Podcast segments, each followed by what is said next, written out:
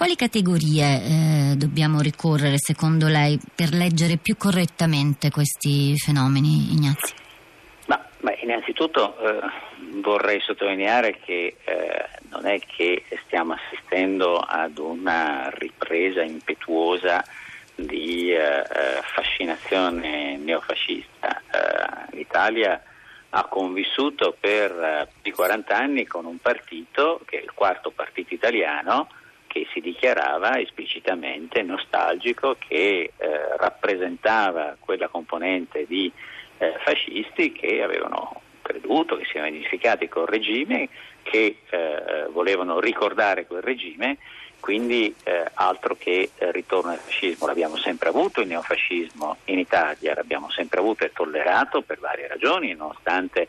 la dodicesima eh, disposizione transitoria della Costituzione tuttora valida che vietava la ricostruzione di un partito fascista. Noi abbiamo avuto un partito neofascista, il Movimento Sociale, che eh, è stato un uh, ospite più o meno sconosciuto,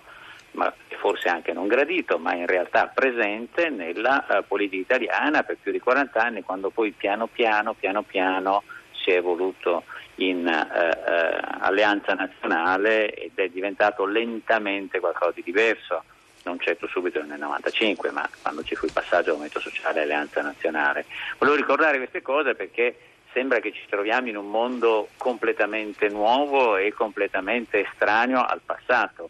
Se l'Italia nel periodo repubblicano ha avuto questa esperienza, ha avuto movimenti giovanili eh, molto partecipati, quali erano quelli delle organizzazioni giovanili di destra, movimenti estremisti che sono diventati anche terroristi negli anni 70, beh, io direi che quello che vediamo oggi è francamente eh, nulla rispetto a quello che abbiamo avuto nel passato. Eh, più che altro io sono eh, dire, molto attento agli episodi di violenza, perché la violenza politica è una caratteristica di lungo periodo della storia politica italiana, a destra e a sinistra. E quindi anche, eh, anche se questa è un'altra cosa, ma mi permetto un piccolo, un piccolo eh, spostamento di lato, eh, vedere quella foto di Salvini sotto una bandiera di, uh, uh, delle Brigate Rosse, devo dire, è un altro segno preoccupantissimo di come la violenza stia probabilmente tornando nella nostra Peraltro lì c'è stato anche, insomma, rispetto al caso a cui fai riferimento, anche una giustificazione, diceva che le parole non sono, non sono violenza.